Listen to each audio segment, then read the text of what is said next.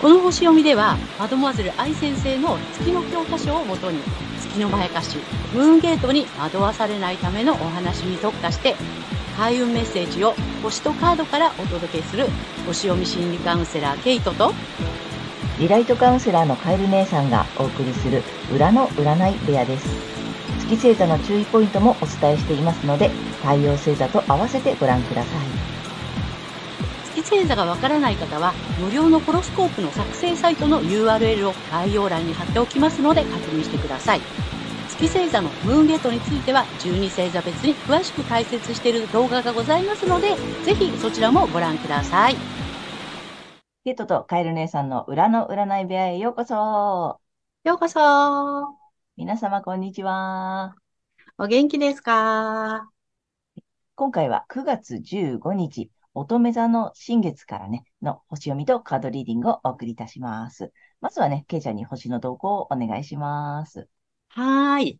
えー、今回の新月は乙女座の21度、えー、ジュハウスというところで起こる新月となります。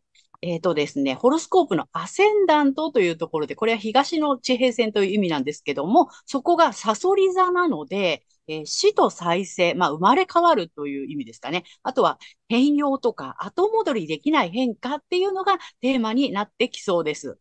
そしてこの新月のサビアンシンボルは、王家の紋章というふうになっていて、えステータスとか特権責任などがキーワードになっています。えそして、え仕事能力が非常に発達し、えそれにより長期安定して続くもの、まあ、ブランドみたいなものが出来上がるという意味がある度数になります。そしてまた、今回の新月に、え天皇制が調和的な角度をとっていて、え対外的な事柄が、まあ、変化とか変革を促していきそうですね。えまた、外国の発見や発明とか、まあ、機械技術などが私たちの、変革をサポートするような流れになるかもしれません。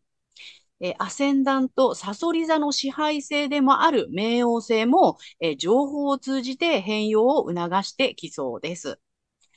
そして今回の新月と、え大牛座の天王星、ヤギ座の冥王星が、え地のグランドトライン、大三角形を形成し、さらに魚座の海洋星が新月の、え対極のポイントにあり、これが海と別名船の方という特別な配置を作っています。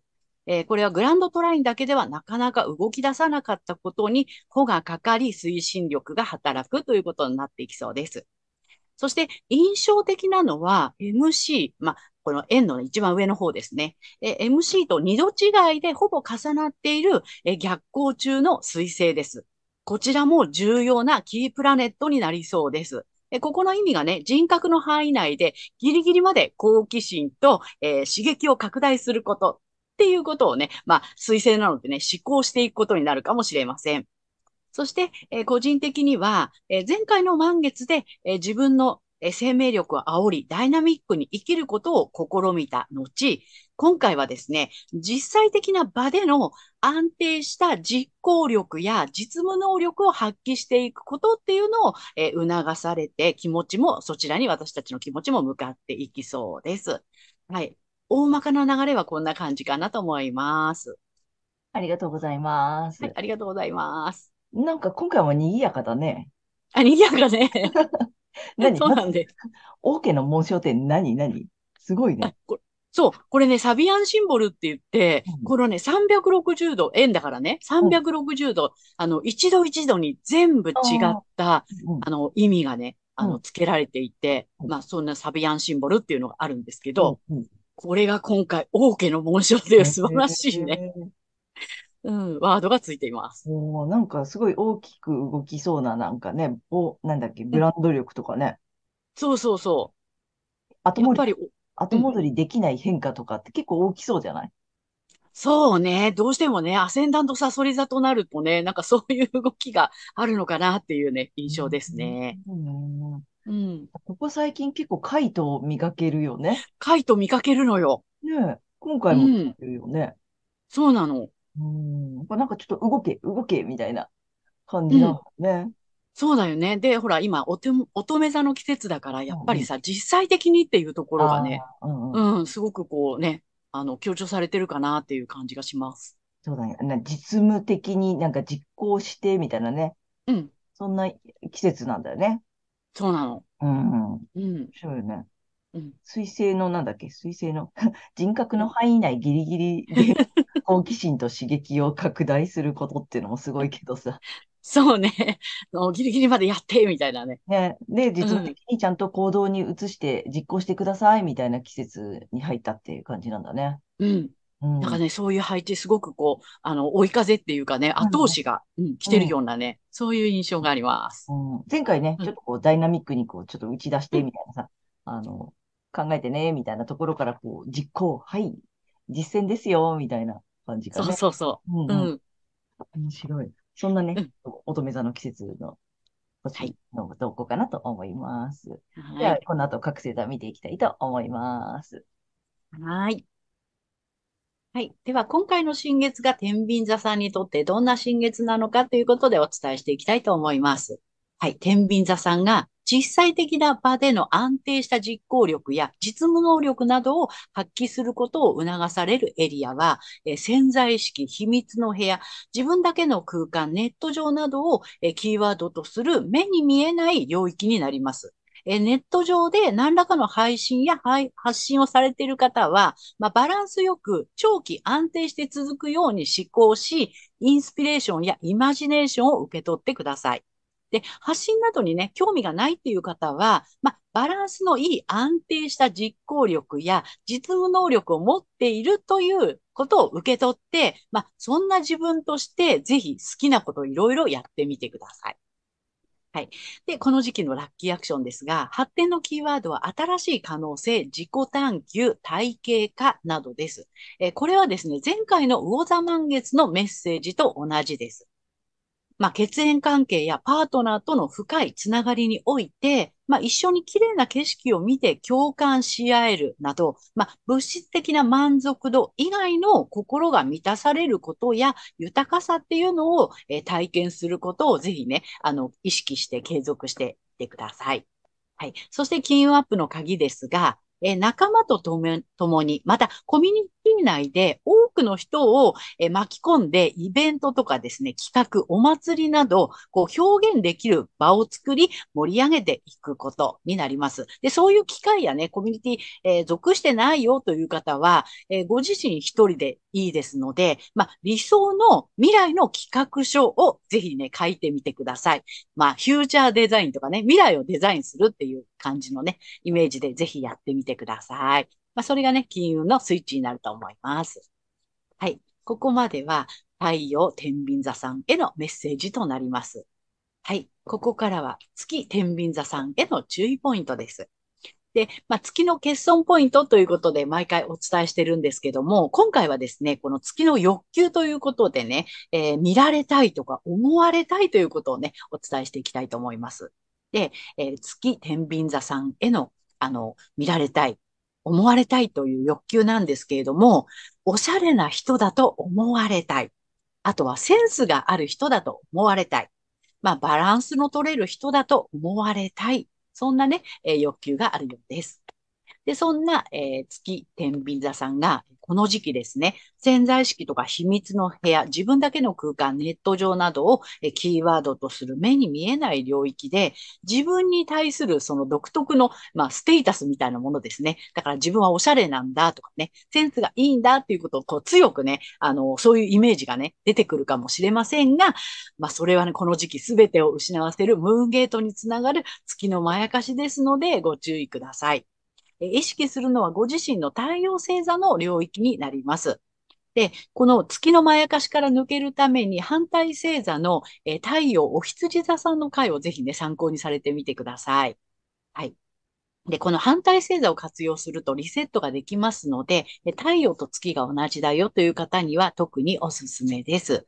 で、このね、あの、反対星座の活用なんですけども、太陽お羊座さんの回を見ていただいて、ラッキーアクションとか、まあ、金運アップの鍵なんかっていうのをね、あの、まあ採用してみていただけるといいんじゃないかなと思います。はい。星読みは以上となります。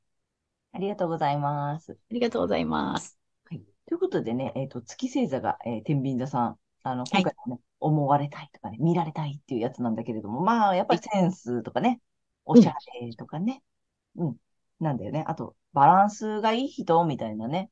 うん。うん、そういう人だと見られたいとか思われたいとか、あと人と仲良くできる人とかね。そうそうそう。ね。うん。あと意外とやっぱ知性の星座なのでさ、ちょっとやっぱ賢く見られたいっていうところもあるよね。はい。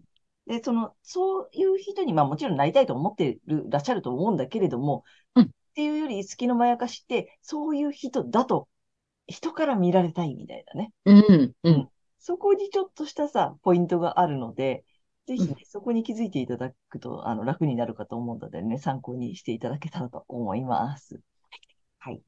ということでね、ここからはカエル姉さんのカードリーディングならぬカードカウンセリングに行きたいと思います。お願いします。で、えっと、太陽天秤座さん。まあ、今回もね、タロットカード2枚と、ラストにね、えっと、またリアルで1枚引いていきたいんだけれども、まずね、いくね。カード。ダダン。お？うん。棒がいっぱいです。で、あの、今回も1枚目こっち。うん。うん。ぽっちゃりうさぎさんの1枚目こっちで、補足と、あの、他にメッセージっていうことで2枚目引いてます。なので、はいこっちからなんだけどさ、あれですよ、ワンドの10ですよ。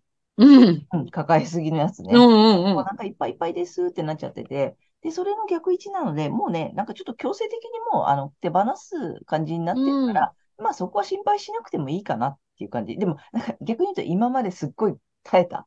そうだね。抱えてたんだね。耐えてた。でもそれ多分、まあ内側からも外側からも、あの、それ手放す時が来てるので、何らかの形でね、多分楽になっていくのかな。なんか忙しかったのかもしれないね。うん。ちょっと時期的に忙しかったり、ね、なんか大変なことがあったのかもしれないけど、まあまあ、あの、手放せますよっていうことなので、うん。まあ、あと、ちょっとそれに心当たりがない人は、逆に無責任すぎたところもあるかもねっていう意味もある。うん。うんうんだからちょっともうちょっとちゃんと取り組みたいなって思ったことがあるとかね。あれもうちょっとちゃんとやっておきたかったなっていうのがあるんだとしたら、それに取り込んでみるっていうのも、まあ別のメッセージとしてはあるかなと思う。でもまあそのさ、まあちょっと抱え込みすぎたり、忙しすぎたりさ、それもすぐ終わりよっていうカードなんだけれども、うん次の補足がさ、あの、ワンドの4の逆位置なのね。うん。うん。で、これもさ、まあ本当だったら、本来だったら喜んでるカードなんだけども、まああの逆位置なので、ちょっと足元の幸せ、もう一回見直して、うん。あなんかその、大変なの終わってさ、まあ、こう抱えすぎて、うひーってなってたのが、ふーってなった時にさ、うん。ちょっと、うん、足元に安心した、安心あったよねとかさ、足元に幸せあったよねとかさ、まあちょっとあとゆっくり、ちょっとゆっくりしてもいいのかな？なるほどね。なんかお休みしてもいいかな。その今あるほっと一息つく状態をうんうん味わってみるっていうのもね、いいのかなと思います。うん。なんかそんなに焦らなくていいんじゃないかな。うん。ね。と思います。はい。ということで3枚目ね、優勝。うん。リアルで久しぶりに龍神様行きます。そんななんかお忙しそうだったってビンさんに向けて、あ、来た来た、飛んだよ。はい。行きます。ダダン。お、見ました。花の龍さんだね。うん。うん。えっと、かりゅうさんです。あ、はい。新しい魅力の開花。うんうんうん。なんか、だから次行くんじゃない？ねなんか、抱え込みすぎ終わりの、まあうんちょっと足元を見てゆっくりしてからの、うん。で、新しい魅力の開花？はあ。うん。なんかちょっと夏お忙しかかったのかもね。ね。うん。繋がってるよね。ね流ってる、流れてるね。うん流れがある。うん。なので、あの、今一息ついても大丈夫なので、はい。あの、次のステップに向けてね、ちょっとふーっとね、休んでいただいてもいいかなと思います。はい。はい。ということで、えーカエル姉さんのカードカウンセリング以上となります。ありがとうございました。はい。ということで、えー今回は9月15日乙女座の新月から9月28日までのね、星読みとカードリーディングをお送りしました。で、皆さんご自身の太陽星座をご覧いただいていると思うのですが、ぜひね、あの月星座も調べていただいて、その注意ポイントも参考にしてみてください。とまた、月のまやかしから抜けるために、反対星座のね、動画もぜひご覧になってみてください。ということで、けいちゃん、次回の放送は？はい。えー9月29日、お羊座の満月となります。あとね、ちゃいつもチャンネル登録と登録とかグッドボタンなどありがとうございます。励みになっておりますので、これからもよろしくお願いいたします。ありがとうございます。えー私たち二人の個人鑑定の詳細やブログ、公式 LINE などの URL は概要欄に貼ってありますので、ぜひそちらの方もよろしくお願いいたします。では、皆様素敵な2週間をお過ごしください。またねー。ありがとうございました。ありがとうございました。